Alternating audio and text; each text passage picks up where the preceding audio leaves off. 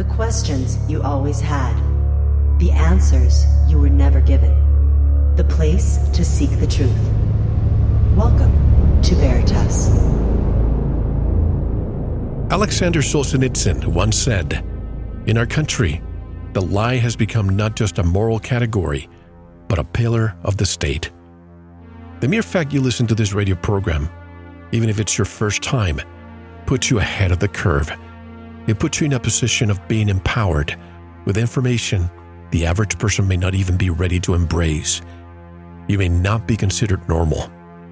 When you look up at the sky, and now it's not what it used to be, when you breathe the air, drink the water, or eat your food, and know something is terribly wrong, and you are always walking on a minefield trying to stay healthy, it becomes not only important, but a moral responsibility to find ways to awaken others.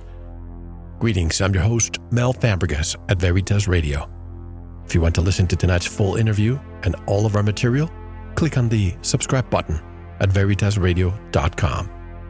And if you want to get in touch with me, want to be a guest on this radio program, have a guest suggestion, or have feedback, just click on the contact button of our website at veritasradio.com. I always love to hear from you. Tonight's special guest is Peter Fairest a former member of the British Armed Forces who has had enough. He will share his truth, and his goal is to open your eyes and mind to the reality we live in. Peter Fairest joins us directly from Bournemouth, Dorset, England. I would like to welcome Peter Fairest to Veritas. Hello, Peter, and welcome. How are you? Hello, Mel. I'm very well. Thank you very much. And thank you very much for having me on tonight. My pleasure. May I call you Pete? Yep, that's fantastic. And by the way, for the listeners, this is your first, your very first interview, isn't it? Yep, I've never had, had an interview or a, a radio broadcast interview before. No, it's my first. What uh, motivate you to, to accept? I'm just curious. Um, because I think it's a very important issue that I think um, many people are not aware of in society. Uh, because I think of the deliberate subterfuge by the mainstream media to program people into believing the false narrative that the media gives to them. Um, these programs are extremely damaging to our health and to the ecosystem and to all biological life. And I think um, it's about time that people started to understand what's happening above their heads every day and that it's actually killing their children. So it's a vitally important issue to bring up and to uh, to make as many people aware worldwide, not just in, in the United Kingdom where I live, but in America and Canada, all over the world. It's a very, very important issue. Let's go in chronological order. And by the way, before the we started the interview, I asked you a question because I always like to follow protocol and not cross any lines. I asked yeah. you, being that you are a former British Armed Forces member, if yes. there were areas you couldn't go. Of course, you're not going to share any classified information, but you said to me that it's absolutely not that I can ask you any question. Do you still stand behind that? Absolutely, no problem at all. Let's go in chronological order. Just uh, I read a little bit of a bio, but just give us a little bit of a background to give a perspective to the listeners and to know why you have arrived to your conclusions? Um, I served in, in the British military for a period of just over 20 years.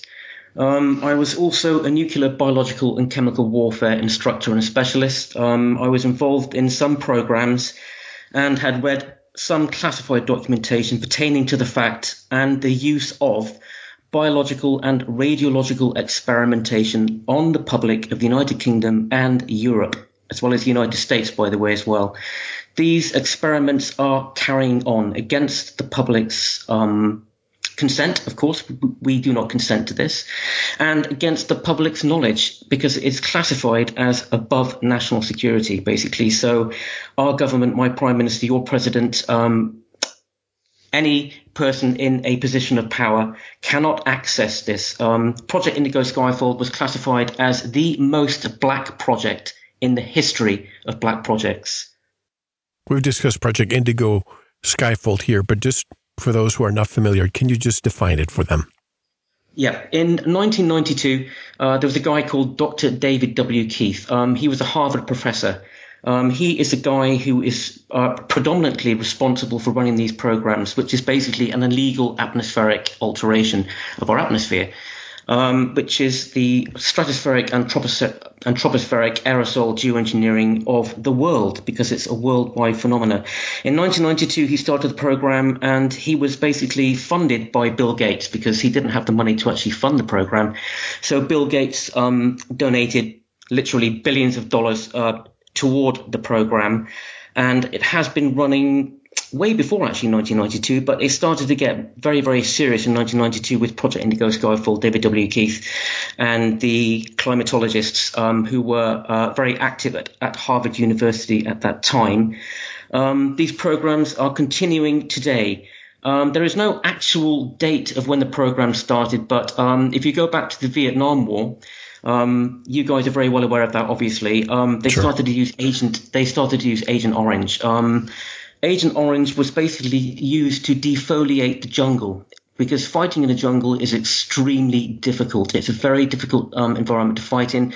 And plus, the um, air support, which was flying over the jungles, couldn't drop ordnance on targets accurately because of all the coverage of the jungle, basically. So they sprayed Agent Orange to defoliate the jungle to basically see the main supply route from North Viet Cong going into South Vietnam and they did that. But the trouble is with that stuff, it's lethal. And literally thousands of soldiers died of cancer because of the Agent Orange.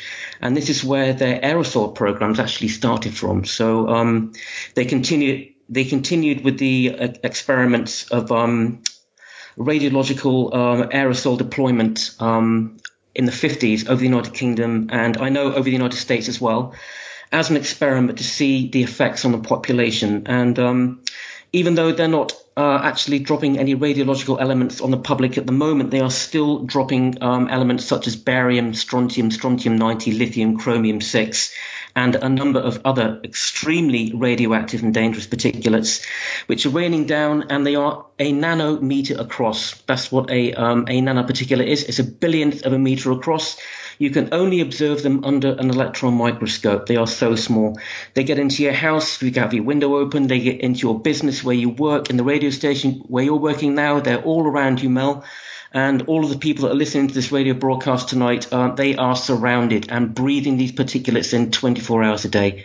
So it's an extremely important issue, and everybody needs to be aware of what's actually going on as regards these programs. So, if someone is, say, paranoid, and you see a lot of these people in Asia, especially in China, with where, the pollution is just beyond control now, and they're wearing yes. these masks. If it's a nanoparticle, people who are here in the United States or in Europe, and they have air conditioning units, uh, central air conditioning with filters, they think, "Oh, I'm filtering everything." That's not the case, correct? Absolutely not the case. No, they are extremely small. Um, if you were to buy something like a G12, um, a, a, British military um, respirator gas mask, uh, they have filters which will uh, filter out all particulates. Basically, they're designed um, to be worn on the battlefield, and uh, a normal um, mask that you could buy um, online, for example, or or just normal a mask you put over your face with with a rubber band you put behind uh, behind the back of your head, they do absolutely nothing. The particulates will get through that mask, and they'll get through a cheap gas mask as well because the filters are basically not um, designed to filter um, such small particulates. And the same with air conditioning systems. You're absolutely right, Mel. Those particulates will get right through the air conditioning system. They will not be stopped at all. Every single one will get through and will get into the house. Plus the fact air conditioning units pull that um, that contaminant into your house under pressure. So yes, um, you cannot escape it. There's no escaping it. I spoke with a Russian doctor many, many years ago who told me that most people think that by just covering your nose and mouth, you're okay. But you have to cover your ears. Your ears, uh, a lot of disease starts in your ears. Yep, it gets into the ears, um, it gets in through the nose. Um, basically, it gets past the blood brain barrier and um, very easily gets to the brain. It gets to the hippocampus, the cerebellum.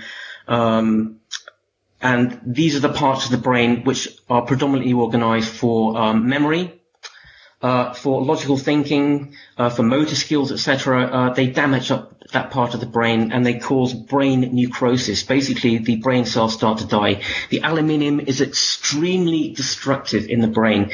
This is a reason why in the United States, actually, this is a very interesting fact, um, and you can look this up on the internet, anybody can. Um, 15 years ago, autism affected one in 100,000 boys in the United States. That's 15 years ago.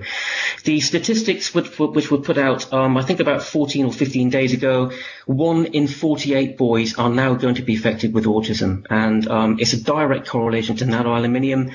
Also, upper respiratory disorders are on a huge increase, such as asthma, bronchitis, chronic bronchitis, and emphysema. And this is, is another reason because nano aluminium has a very um, large inflammatory reaction in the lungs because basically they're little tiny shards of metal. And we all know how sharp little bits of metal are. So what it does is it causes internal bleeding in the walls of the lungs and causes respiratory, um, all these respiratory disorders to occur. And all of the degenerative brain conditions such as autism, ADD, ADHD, trisomy 21 genetic chromosome disorder, Downer syndrome, all of these disorders are most definitively caused by nanoaluminium, but they're denying it, obviously. But this is a fact. With the autism statistics, and we've discussed this topic many times here, one in 48 yeah. today. And in the very yeah. near future, according to many researchers, including Dr. Stephanie Seneff and uh, Del Bigtree from the vaccine documentary that we recently discussed, it will be one in two in the next few years, which means it will either be I'll be either taking care of you or you will be taking care of me, Pete, which means entire social collapse. Yes, absolutely. And it's the same with cancer, isn't it, Mel? Because they said online that um, one sixth of the populations of the world will, will be affected by cancer, but the medical statistics say that one in two. That's not one sixth. That's fifty percent. That's half. So it seems to me that it's um, an agenda to basically eradicate society in a silent way. This is how I see it exactly my point. If it's if we're seeing that the end game is one in two, social collapse, what is yeah. it that they're trying to accomplish? Are they trying to just get rid of the the, the entire humanity? Well, the Agenda 21, I'm sure you're, aware of Agenda 21. Of course, and 2030 is also. Yeah, yeah, 2030.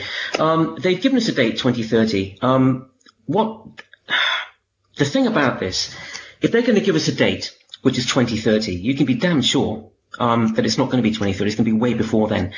Um, there are a number of ways which they can um, they can basically bring the populations down because they want to bring the populations from 7.5 million billion, sorry, down to 500 million, which is half half half half a billion. So that, they want to eradicate basically 7 billion people.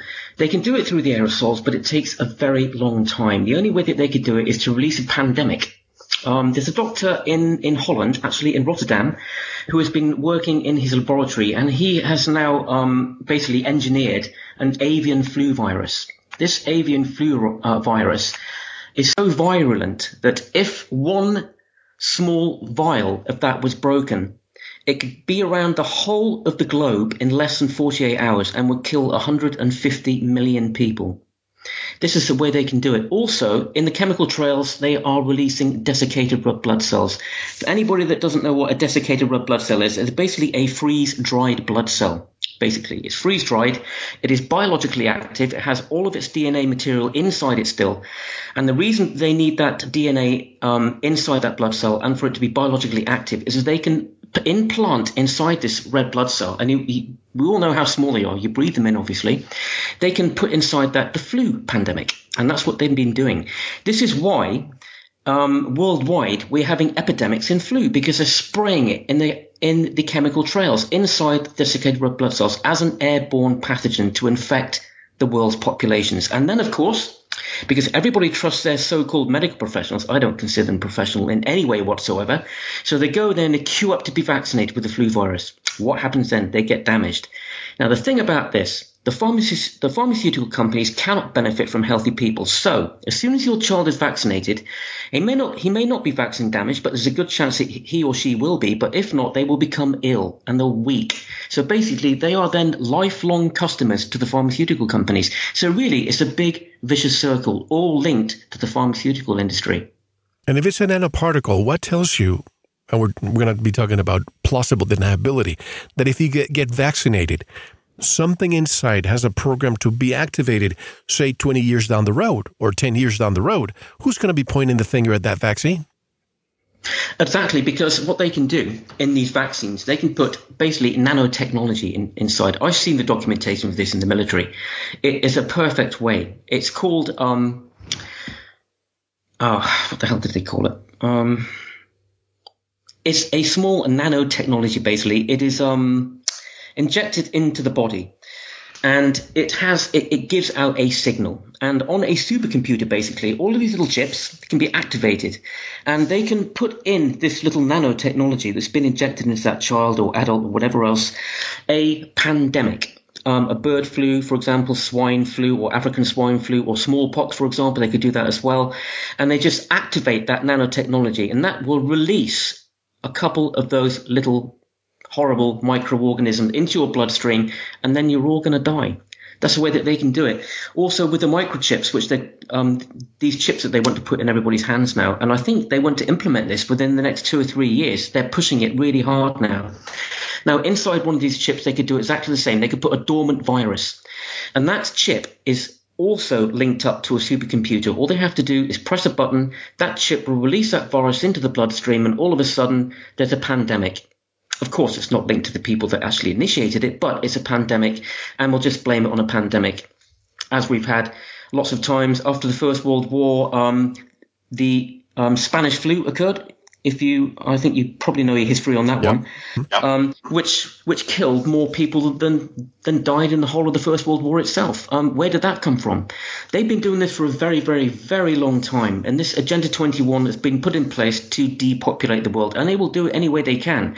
Um, with this, they actually said in, in the Agenda 21 pamphlet that the biggest impact to the environment are the poor. Now that's really nice, isn't it? That's the kind of people we're dealing with. So they actually said this in the pamphlet, and I can send you a PDF at some time if, if you'd like to read it. They said, in order to have a sustainable environment, we first have to eradicate the poor in black and white. It's right in our faces. They're telling us what they're going to do. And it is truly terrifying, Mel we're connecting dots here. And I've asked this question to people before, like Dane Wigington and, and others, but something tells me because I've seen these planes that stop spraying when a line of demarcation stops, when the populated area stops, then they return and they come back. Something tells me that they're only doing it above populated areas. If that is the case, could it be, Pete, that they're making the, the, the, the atmosphere more conductive and this is there's a correlation between say cell towers or 5G towers and if we get vaccinated some of the whatever's being dropped over our heads we absorb it. And that has a, a relationship between what was injected upon us plus the cell towers are what gives the signals the radio radio signals around. Yeah absolutely. Um, have you heard about the smart dust refresh my memory. The smart dust, which they're spraying in the chemical trails, basically is basically nanotechnology again, and uh, it is activated by frequencies. So you are right. you are there. You go. You are on board. You are right on on on the money there, Mel, because um, everything is activated by frequencies. Um, if you're talking about, um, for example, um, I'll go into something in the in the magnetosphere which is basically the Earth's magnetic field lines. Um, they're, they're, the field lines which divert the solar radiation and the solar wind and the charged particles, the ions and the electrons and everything else, and the, and the UV radiation. They direct it around the Earth and back out into space again. Um, with the high frequency active auroral research programs, they've been blasting um, extremely high levels of microwave radiation and um, and very high frequency radio waves into the magnetosphere, and they've torn a hole in the magnetosphere. Now, what this does well, the charged particle from the sun, all the electrons and the protons and everything else, they're all electrically charged and conductive. And they help propagate radio signals around the Earth. The magnetosphere, if it was intact, would um, inhibit their ability to communicate worldwide with their radio signals. So what they've done, they've actually torn a hole in the magnetosphere, which is extremely dangerous because the magnetosphere stops all, all the um, highly charged radiation and the charged particles from the sun reaching the Earth's surface. So what it does, all of these electrically charged protons, ions, and electrons come in through the magnetosphere, and they will boost the signal for the military communication networks. This, um, this is something which I, I'd read about in the military. They're probably not going to be very happy me talking about this, but well, I don't really care and um, this is why they're doing it. And another very, very dangerous and worrying thing about this is um, the ozone, which 90% of the ozone is actually in the stratosphere. Um, a lot, many people are not aware of this. Then gets way up, way up high in in the upper atmosphere. It's not. 90% of the ozone is actually in the stratosphere. Um, about 5% is the is in the mesosphere. So what they're doing, they're blasting all this radiation into the ozone and they're destroying it basically. So they've got a hole in the ozone layer. So with the hole in the magnetosphere and all of those charged particles, the electrons and everything else are coming through there, they come through the hole in the uh, in our ozone layer as well. It can then be used to propagate a really good radio signal all the way around the Earth. But all of these charged particles and the ultraviolet radiation, by the way, ultraviolet C is also reaching ground level now. They're denying it. I've measured it with my UVC meter at 55 nanometers parts per billion. It is most definitively reaching ground level, and UVC destroys your DNA and causes every known cancer to man. So all of these charged particles are going through the magnetosphere, they're going through the hole in the ozone layer, and they are reaching the Earth. They should never do that. And this is why cancer is now at epidemic proportions worldwide. So it's just something that I'd like to sort of get in there quickly. Are you saying that most people who love to be outside uh, around the ocean like I do should not? Um, I think uh, in the summer, um, it's going to be particularly dangerous. Um, if you if you look at the sun now, um, you're in your summer now, I think, aren't you? Or, or approaching the end Getting of your summer. Getting closer to it, yeah. Yeah. Um, if you look at the sun now, it looks white, doesn't it? Well, actually, um, the actual color of the sun is white. It's not yellow. It's yellow because our atmosphere um, propagates all, all of those colors through there and it makes it look yellow. But because um, the sun looks white, the reason for this is because UVC X-rays are reaching ground level. UVC X-rays are very hot and very bright. And this is why you're seeing the sun, it looks much whiter. When I was a child, it looked nice and yellow. Yeah. You could feel the heat of the sun. It was fine, no problem at all. We had beautiful cobalt blue skies. Now we don't. It's washed out, obviously. And um, all of these extremely dangerous radioactive particles and UV radiation are now reaching ground level. Um, if you're out in the sun for more than 10 minutes, you will be burnt. And the reason for that is because you are being bathed in UVC X-rays. There's a very, a very good reason, Mel, why everybody is required to wear a lead apron when you have an X-ray taken, because um, X-rays basically damage your DNA and they will give you cancer. Um, UVC radiation is exactly the same thing. So unless you go out wearing a complete lead suit, you're not going to be protected against UVC radiation. And it penetrates into the earth about a mile as well, by the way, so you're not really safe underground. Um, it's very, very, very dangerous stuff. So it is. Um, it is most definitively reaching ground level. I've recorded it. I can send you my recordings if you like um, uh, by email. I've measured it at 55 nanometers, um, nanometers parts per billion, as have thousands of other people. They've taken the same measurements as mine, and the numbers have been between two and three nanometers different. So uh, we are in big trouble. I remember as a child in my house, my parents used to paint with lead paint, and that was just the, the perfect way to do it. All of a sudden, it was outlawed and I found out through a researcher that the reason why it was outlawed oh, is not because children were getting poisoned with the lead, because they would need to eat I don't know how many pounds of lead before they get poisoned. It was two reasons, I believe. One, because the intelligence apparatus of our government were not able to see through the walls if you had lead paint, number one. And number two, could it be that it's because of these UV rays? If you had lead paint, it would not penetrate? If you had lead paint, there would be much less coming through because lead is a very good shield against any radiation, yes. So, what are we supposed to do? The people who say, I'm staying at home, I don't want to go outside because the UV rays, the TV says it's too high today, there's nowhere to hide? There's nowhere to hide, I'm afraid. No. Even even if you're driving your car to work, obviously in the summer, um, that radiation is getting into your car as well gets straight through the metal of the car, straight through the glass of the car. Um, lead is a fantastic way to stop UV radiation or any radiation, basically. Um, lead shielding is the only way really to protect yourself. Um, I don't know. There, there seems there, there seems to be no escape. Um, I think um, that uh, there are two reasons they've done it. I think the main reason they've done it is because it's going to damage us. Um, I am absolutely definitively sure of that. I know their agenda and uh, they will do anything they can to uh, to harm the populations of the world and to bring the populations down to what they want it to be. And the second reason is obviously to propagate their radio signals and to give them more power around the world. It basically boosts their signals, um, the, the, military signals, because the submarines, for example, um, uh, the ballistic nuclear uh, missile submarines, and all of those things are very, very deep in the ocean. Um, radio waves uh, find it quite difficult to penetrate water. So and and so does light, because light only penetrates water to a certain level, um, and then it gets very dark because uh, water is very dense. And radio waves are the same when they go into water. So, in order for the submarines to be, be able to communicate effectively, they have to boost that signal. And I think they're doing that as well. I think that's why they're doing it. But they're causing a lot of damage to the ecosystem and obviously to us as well, because this, this UV radiation is going to cause us inevitable problems. There to be epidemics in cancer. And this one in two number, I think, is extremely realistic. What about the people who say to you and I, well, Mel, well, Pete, all these people, the elite, the those, the powers that want to be fill in the blanks, name them whatever you want to call them, but they're human. Well, so we think that they're human. Some say that they're not.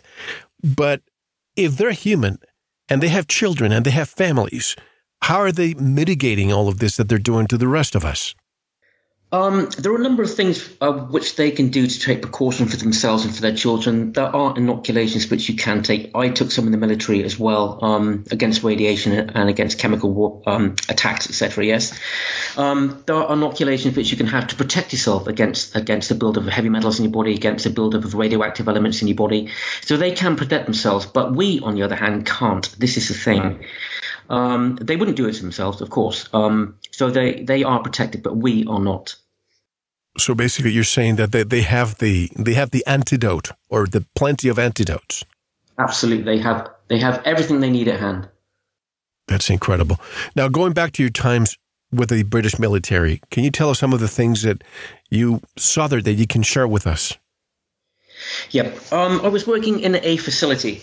Um, and basically uh, we were working on um, a number of technologies, including mi- microwave technologies, plasma um, technologies, which were going to be used um, as a low Earth orbit platform weapon. Um, using weather as a weapon, basically, to bring down your enemy's infrastructure and to um, limit their ability to be an effective fighting unit. So you can do that in, in a number of ways. Actually, in the first Gulf War, um, I can say that the Republican Guard, who were Saddam Hussein's elite um, forces, um, we came across a group of 56 of them. They were just sat on the sand with their weapons in front of them, just staring blindly into space. And I know exactly what happened. They used a directed frequency weapons, which basically um, took away their ability to do anything. Uh, if you use microwave technology weapons and frequency weapons on uh, an enemy force, you will instantly take away their ability to do anything. They, they're basically like zombies. They were just sat there with their weapons in front, in, in front of them, not wanting to fight. They just came with us, no problem at all. They were taken off to the camp, you know, to be um, uh, uh to be processed, and uh, this is what they were using in the Gulf War, and that was in 1991. Um, these technologies now they have hand handheld microwave rifles basically, and we all know what microwaves do. When you put your food in a microwave oven, it cooks it from the inside out, doesn't it? So that's what they're doing to people. They're testing these technologies on these people in these wars, and um, with the low Earth orbit platforms in space, basically, um, they are plasma weapon technologies and laser weapon technologies.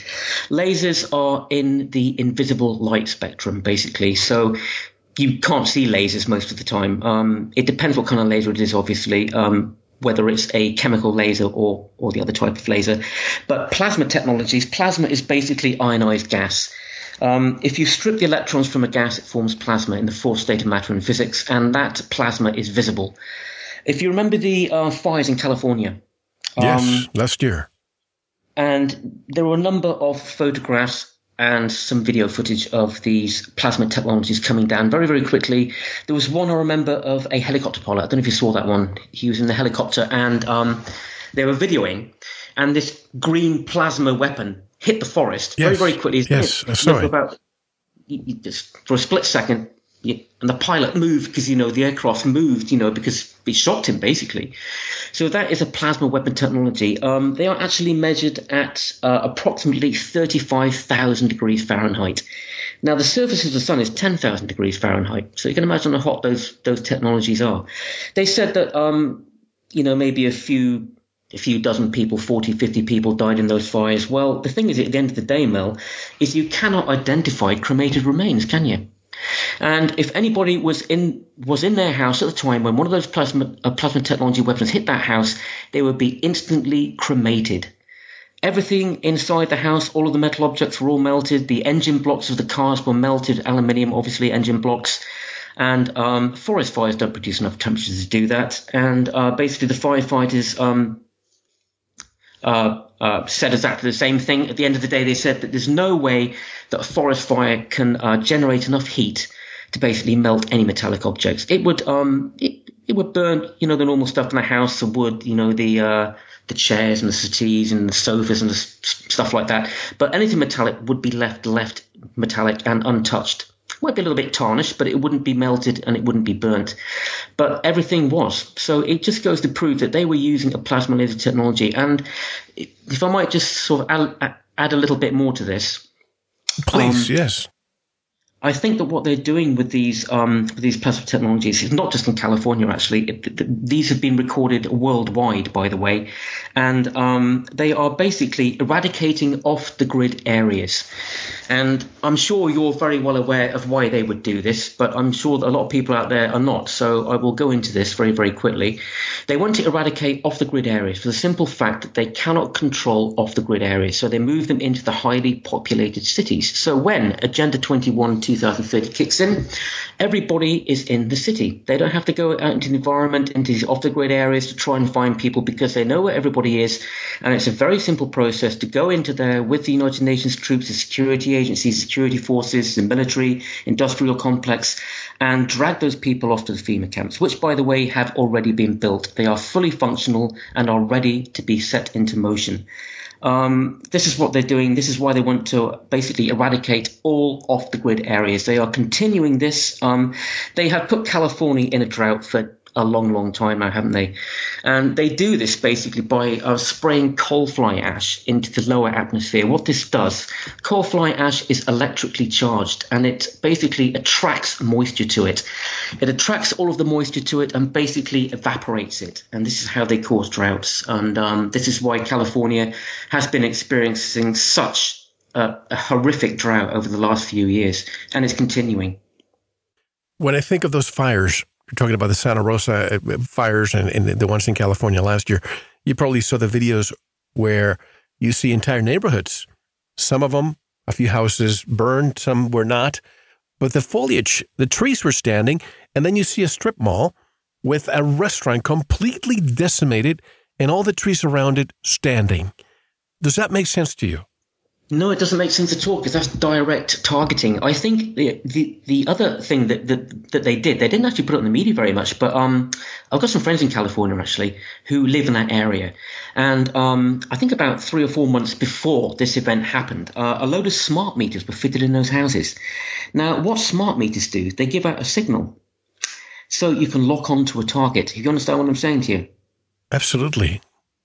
So they can use their almost like a transponder. Exactly, it gives out a signal, and you can lock onto it. It's it's very much like when I was in the military. Um, if we we were in a situation where, where we had to bring in an airstrike to basically protect ourselves because we we're under yeah.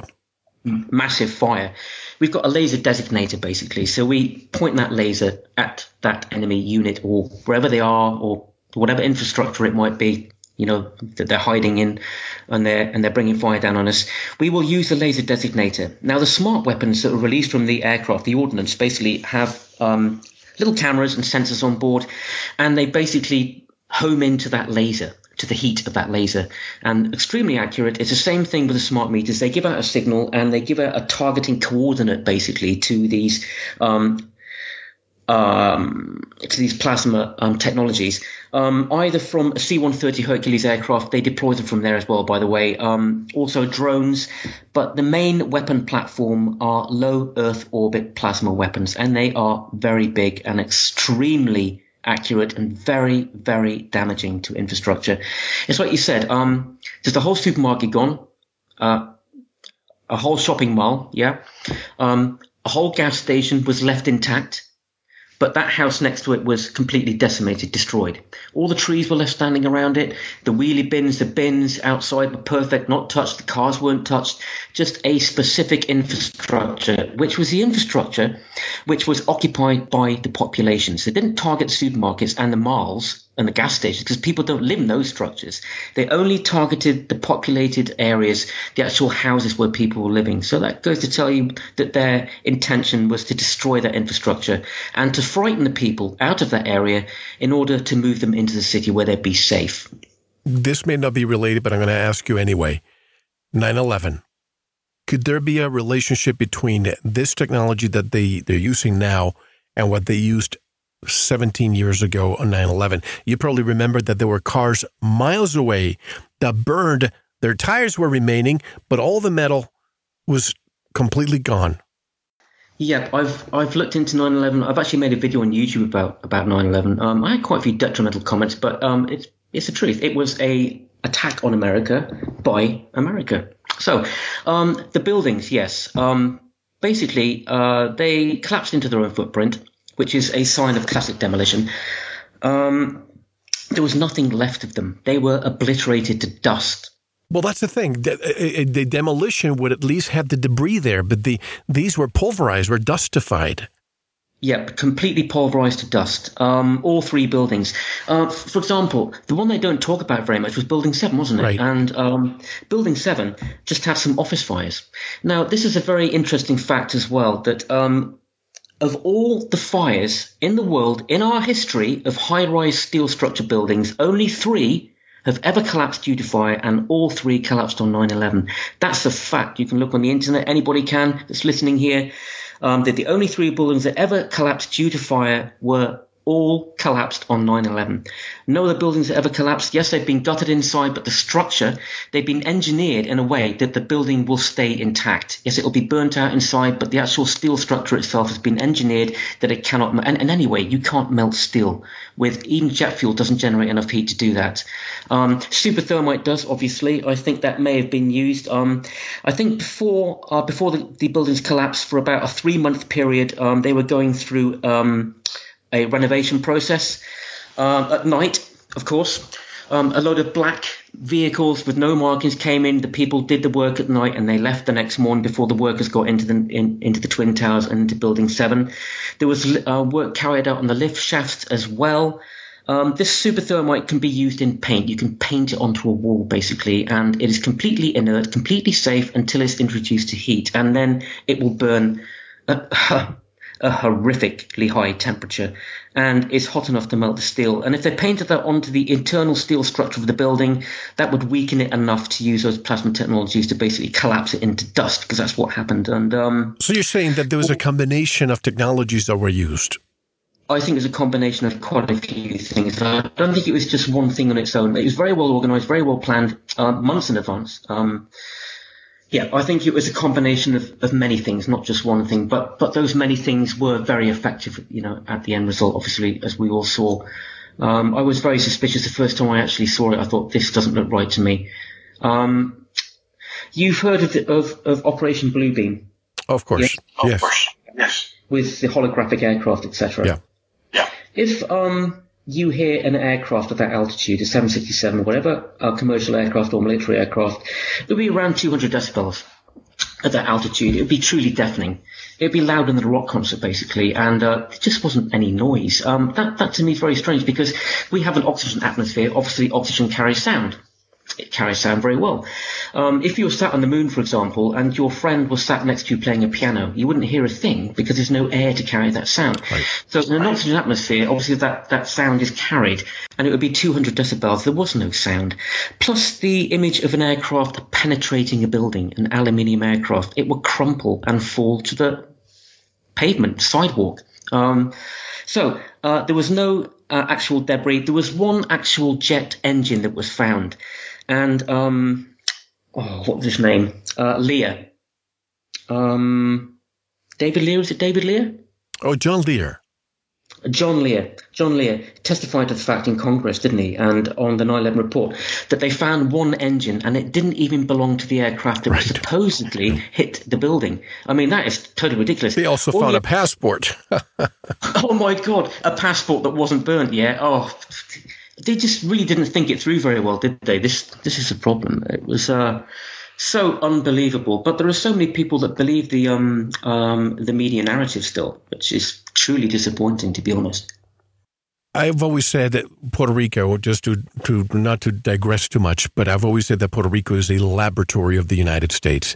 During the Vietnam War, they tried Agent Orange there in the rainforest. They tried by putting a steel tube in the middle of a city, not telling people what it was, but they just wanted to determine how many people would fall with cancer in the next few days, months, etc. So they keep doing that all the time. They did that in the United States with this Tuskegee experiments for 50 years. So this continues to happen. Is this a NATO operation? Yes, um, all of the geoengineering programs were initially started um, by the United Nations. Basically, every NATO country is being geoengineered. Um, they say ev- every NATO country, but actually um, they're doing it over Africa as well um, to cause massive drought. Uh, if you go back to the time when Colonel Gaddafi was uh, running Libya, um, he wanted to bring in a one gold currency called the dinar. Right. Um, right. And basically, this was a threat to the world banking system. And um, it, it, could have very easily collapsed the dollar because he didn't want to deal in dollars anymore um, as regards oil. He wanted to use gold because gold doesn't um, doesn't depreciate in value, obviously. Same with Saddam. Same with Saddam. A- a- absolutely. I saw, oh my good God, the amount of gold that I saw there. I could have quite happily retired if I'd been clever enough, but uh, there you go. But anyway, with um, with Libya, um, uh, Gaddafi um, made a pipeline basically from Libya all the way through to Africa. He actually tapped into the groundwater system, which is a water table there for pure, clean water yeah. uh, to to send to Africa to irrigate their crops and to give them fresh water. Um, as soon as um, the, the elites, basically, um, and the United States um, uh, military and the and the United Nations military, uh, all coalition forces, heard of this.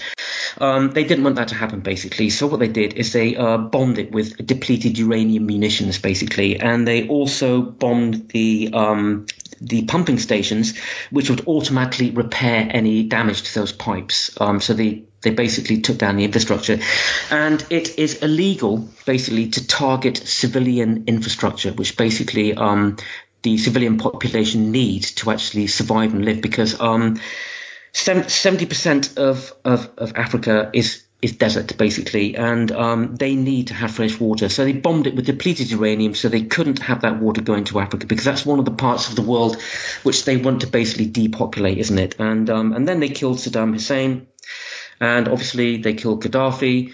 Um, I think that um, the Iranian president is is is is going to be next because Iran will be the next target. They're the next country in the Middle East which didn't bow down to the Rothschilds. There was Iran, Syria, and North Korea. Uh, North Korea are at the moment in peace talks with South Korea, um, which is quite interesting. Actually, I'm not sure how much truth there is in that, but they're destabilizing the whole of the Middle East, aren't they? And um, it's just absolutely disgusting that the coalition soldiers, the American forces, the British forces, the Canadian, the French forces, they have no idea what they're fighting for. Absolutely none. They just follow their orders, like I did. I had no idea, Mel, at all when I was, you know, a soldier in the military. I just did as I was told, follow my orders, like a good little soldier. Yeah, blind to what was happening in the world. But now I'm awake and uh, and I'm angry. You know, and, and I've got every right to be angry because um, they're killing my family and they're killing my friends. And uh, I'm not going to sit down and just ignore that. Were you involved in both conflicts in Iraq, uh, 1990, 91, and 2003?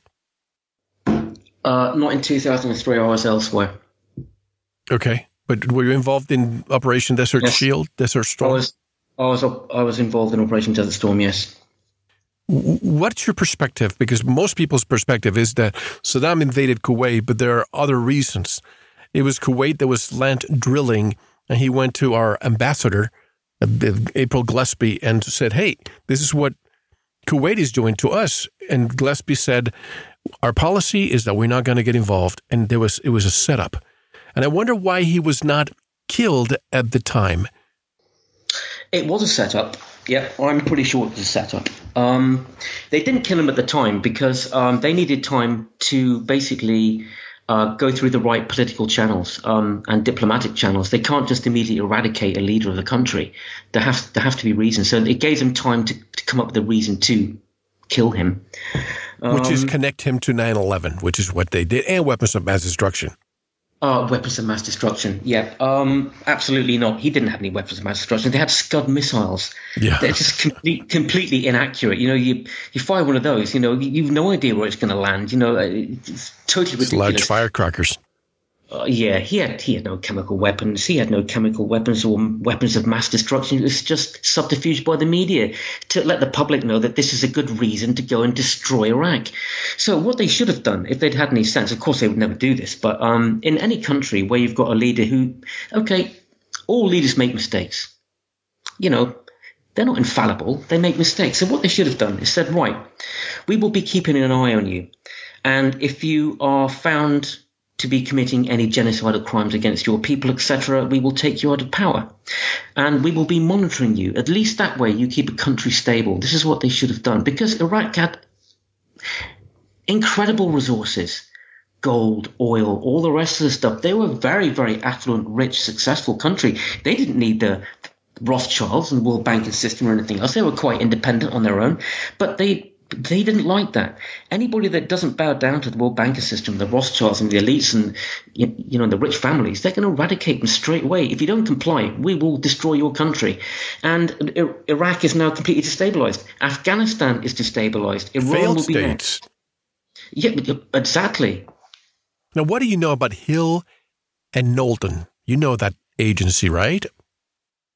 You remember what they did? The reason why we went to war with Iraq first in 1990 91.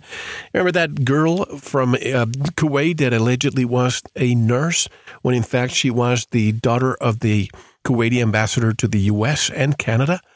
And uh, Hill and Knowlton trained her as an actress to basically deceive the United States. Yes. But I'm sure that they were very well aware of this. Of course, but the population of the United States, if you even question that, they would say you are a conspiracy theorist but for saying that. Do you think the same thing is happening now with these conflicts? I mean, I'm hoping, I'm hoping that what's happening in the Korean Peninsula will last, will have a long lasting effect because we haven't seen peace around the world for a very long time. No. At the same time, I don't know if you saw that the major defense contractors in the United States lost billions of dollars that day, which means that somebody's going to come up with something else in the very near future. And what do we see? Benjamin Netanyahu in the last few days talking about what they quote unquote stole from Iran, saying, hey, they lied. So that is going to be the next domino. Uh, I think so, yes. They're not going to stop. These people will never stop. There'll never be peace in the world because we never learn by our mistakes. We never learn by history. I can't remember um, even one or two years that we haven't had a war somewhere going on in the world that we have initiated, either the United States or Great Britain or the United Nations. We've we started all these wars because there are people running these people. You have the military industrial complex, obviously. You've got the Defense Advanced Research Projects Agency as well. And you have the shadow military. And we do as well. And the shadow government who run your government and run my government. These people control everything. Our prime ministers, our presidents, they are they basically do as they're told because the shadow government run them. As simple as that. We have absolutely no say in what they do. We have no say in any of the programs which are being carried out at the moment either. And um, it's a very difficult thing to do. I was talking to a very good friend of mine, Juan Antonio Manzur. Um, very, very awake guy, very, very good guy. He's ex Canadian military. He was um, a, a combat medic and I've known him for the last year and a half on Facebook. I've done a few um a few live broadcasts with him. He's absolutely amazing guy, and um he is uh, in the same sort of state of mind as you about how these wars are starting. He's he's he's um he's a bit of a political analyst actually, and he looks into uh, the reasons why these wars start in the first place. And um unless you start to look um out of the sort of main field of why conflicts start. You're never really going to see the true picture. But Juan actually looks at this. I look at the political uh, reasons and I look at the shadow government and the shadow military and I make a, um, an, an, an, analysis in, in my mind of, um, who is actually initiating all of these wars, all of these conflicts in the world, and the reasons why they're doing it. And the main reason that these wars are happening, there are two reasons. The first reason is that the um, the world banking system um, will basically uh, attack anybody who doesn't bow down to their will. The second reason is um, it's very easy to eradicate a weak country, isn't it? Because look at our firepower. Look at our air power. Look at our soldiers. Look at the amount of of of weaponry that we have at hand to destroy entire countries. That's the petrodollar. exactly the petrodollar. Look, um, I think in the United States they're printing so much money now that every dollar they print is less worth than is worth less than the dollar printed before it. Um, I'm pretty certain that the United States of America are headed for one of the biggest crashes since the um, the Great Recession in 1930. I think it wasn't it in in in in the United States. I think that I think you're headed for a massive recession. I think the dollar's going to collapse. And, Depression, um, perhaps. Yeah, the Great Depression of 1930. Um, I think you're heading for something like that in the states because I'm pretty certain that the dollar's going to collapse. Um, they they set up the Federal Reserve, didn't they? Was it 1912? They set that 13. up. Um, 1913. Basically, it was set up under the um, guise of helping countries in times of financial crisis, but really it was set up to put countries into debt. And my God, has it worked? And then I think a year or two years later, they set up the, the IRS, didn't they? And um, basically, high income tax. Yeah. So basically, um, high income tax for the good, hard-working American people to pay off the interest that your irresponsible politicians have borrowed from the Federal Reserve. So basically, um, the good people of the United States have to uh, basically pay the debt that your politicians um, have irresponsibly borrowed from the Federal Reserve, and your deficit is terrifying. Well, 21 trillion. I said that that was going to be the point of no return there. But as you said, 1913, 1914, the Tax Revenue Act. Immediately after, what do we get? World War One. Why? Because we could lend money to all the other countries that were part of World War One. Same thing with World War Two. We were financing all parts of war. In, in the history of the United States, 90, what is it, 96, 97% of our entire history as a country has been at war. So when we see the white doves flying around in Korea, not quite, folks, not quite. Let's start looking at the Middle East because I think that's the powder kick right now. Iran, Syria. Yeah. Because Syria didn't bow down to the Rothschilds, so basically that's where we are eradicating Syria. Um, the second country who didn't bow down to the Rothschilds was Iran and the third was obviously North Korea, but we can't do much about that, obviously, um, especially with the peace talks as well. And I really hope that works out. And Cuba. But I'm, uh, Cuba. Remember the Cuban Missile Crisis? I was about maybe uh, six years old at the time. There were some American generals made some extremely bad decisions and nearly initiated World War III. Certainly, certainly, but again, we only look at at uh, the Soviets doing that, but we weren't looking that we had positioned our missiles in Poland and Turkey. So we only see one side of the coin, and believe me, the last thing I was I want is communism. But there's always a reaction that we're not told. Yes, exactly. But there again, we don't live in a in a democracy, do we? I mean, there's nothing democratic about our societies, either yours or mine. Um, it's basically autocratic. I mean, we are basically told what to do. They take our taxes every day um, without our consent, of course. Um, there is income tax. There is obviously um, inheritance tax, for example. Yeah. So when your your parents die and they hand down a property to you, you have to pay inheritance tax in this country. So um, you have to pay a, a percentage of that um, money which you inherit from that property to the government. Even though your parents have paid all the taxes on that property all the way through their lives, they pay the property completely off. It's theirs, they own it, but the government still want to take more money from it. Um, VAT, variable added tax on everything you buy as a consumer. Um, yeah. It's put on there you have no choice. They don't send you a bill for the VAT. It's added onto the onto the price of the product. So that again is is that is that democratic? No. So if if I walked into a into a um, into a bank with a shotgun and robbed the bank at gunpoint and I got caught, I get 25 to 30 years, wouldn't I? Yeah.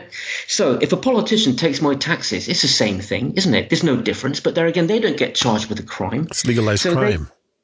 Well, it is legalized crime, and they invest in all these offshore accounts, tax free, of course, compliments of us and our taxes, and um, and that's your democracy for you. And uh, I'm just completely fed up with it.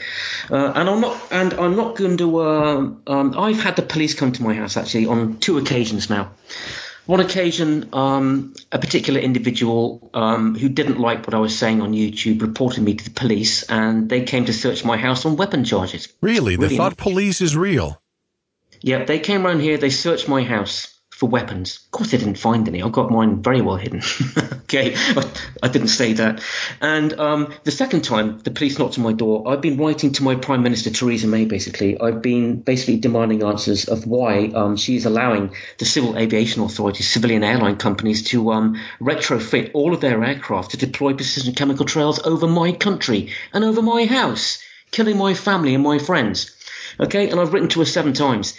Um, the police came around to me. Oh, I sent her some quite, um, shall we say, less than colourful emails as well. But, but, there you go. That's me. I'm not very diplomatic when it comes to that sort of thing, especially when she refuses to answer my, my correspondence. So at the end of the day, the police came and knocked on my door and warned me and said, if you continue to um, basically pester the Prime Minister, you will be arrested. There you go. So that's uh, pestering. You're writing a letter to the Prime Minister, and that's pestering. Seven times I wrote to her. I sent her a rather insulting email actually because she's starting to really, uh, really annoy me. As I'm keeping the language down. I'm normally not very good with language, but but tonight I'm behaving myself. I, I really appreciate that. By the way, I, I, saw your video, so I was hoping that you were going to keep it like this tonight. But oh, yeah, I, I, don't mean to digress. We just have a couple of minutes before we take our our first uh, uh, break. But going back to chemtrails, when I look at all these planes now, and I've always said it, I have a relative high ranking member of an airline, and there are, there are certain things that pilots are not allowed to talk about. What crashed at the Pentagon, UFOs, chemtrails, and a few other things. But these planes, they have a new type of engine. These engines are not supposed to even drop anything that goes out. What can you uh, tell yeah. me about that?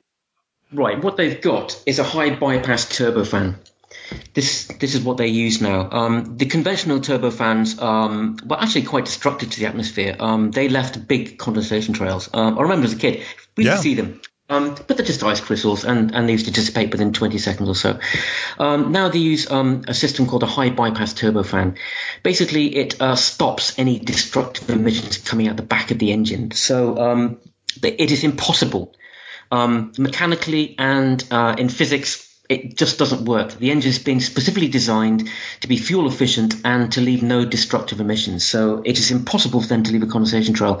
Even if you see one um, at altitude and you see a trail, but it disappears fairly quickly, it may be there for about 30 or 40 seconds.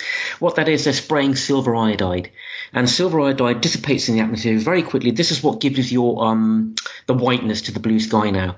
And silver iodide basically attracts all the rest of the nanoparticulates that are sprayed and form the cloud systems.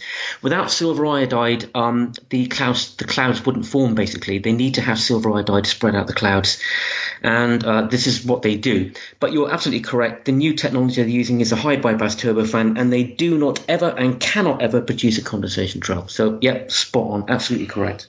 Secondly, when I think of all these airlines, especially the regional airlines that offer these outrageous prices, sometimes $69, 69 euro round trip or something, there's no way they can be making money. So they must be piggybacking on something else.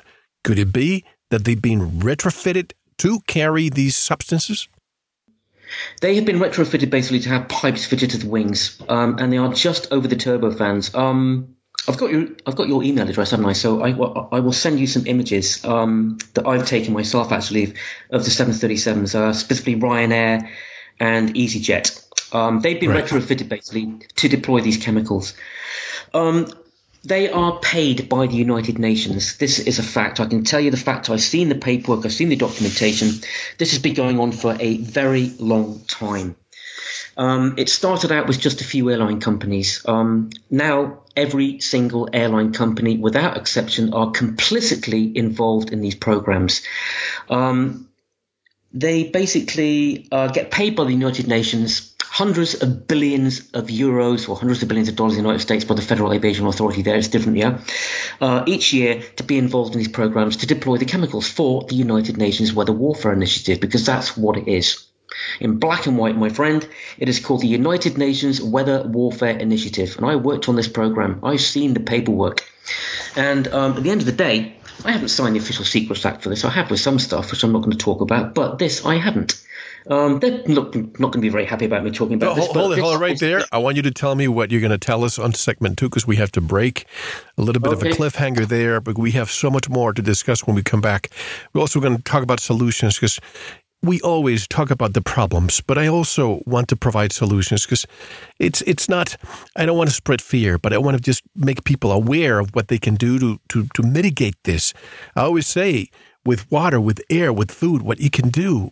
I created a show called Sanitas. If you haven't listened to it, I have 150 shows right there that tell you how to feel better, live better, and enjoy your life.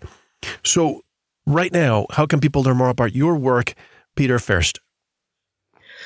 Learn more about my work. Basically, I'm going to start a website very soon. I've got the I've got um, uh, a, a, YouTube account. Basically, I've got some videos up there. Um, it may not be to everybody's liking because um, the language isn't exactly. Uh, doesn't exactly suit some people, but some people get past that because um, the information is important. So I'm going to start a website and it's going to be primarily on all of the programs on atmospheric physics as well. I'm going to go into that, it's very important. And basically let everybody know what is happening to them and how they are basically killing their children. If you mention to somebody it's killing their children, they're going to take note. So I'm going to set up a website um, where everybody can access it. It's going to be freely available for, for research, and anybody wants to send me an email, I will send them uh, extra information if they require it, no problem at all. So that's my next move, Mel. And we have a link to Peter's website, I mean, not website, the YouTube channel. And if in the future you have that website, I'll link it back. So if you're listening in the future, because we have all our shows in perpetuity, you might be able to find it there. But folks, don't go anywhere. So much more to discuss when we come back with Peter Fairest. This is Mel Fabregas, and you are listening to Veritas. Don't go anywhere. Thank you for listening to the first part of this very important Veritas interview. To listen to the rest and all of our material, proceed to the members section or subscribe at veritasradio.com. Don't forget to visit the Veritas store for MMS, hemp oil, pure organic sulfur, and other great products. Thank you.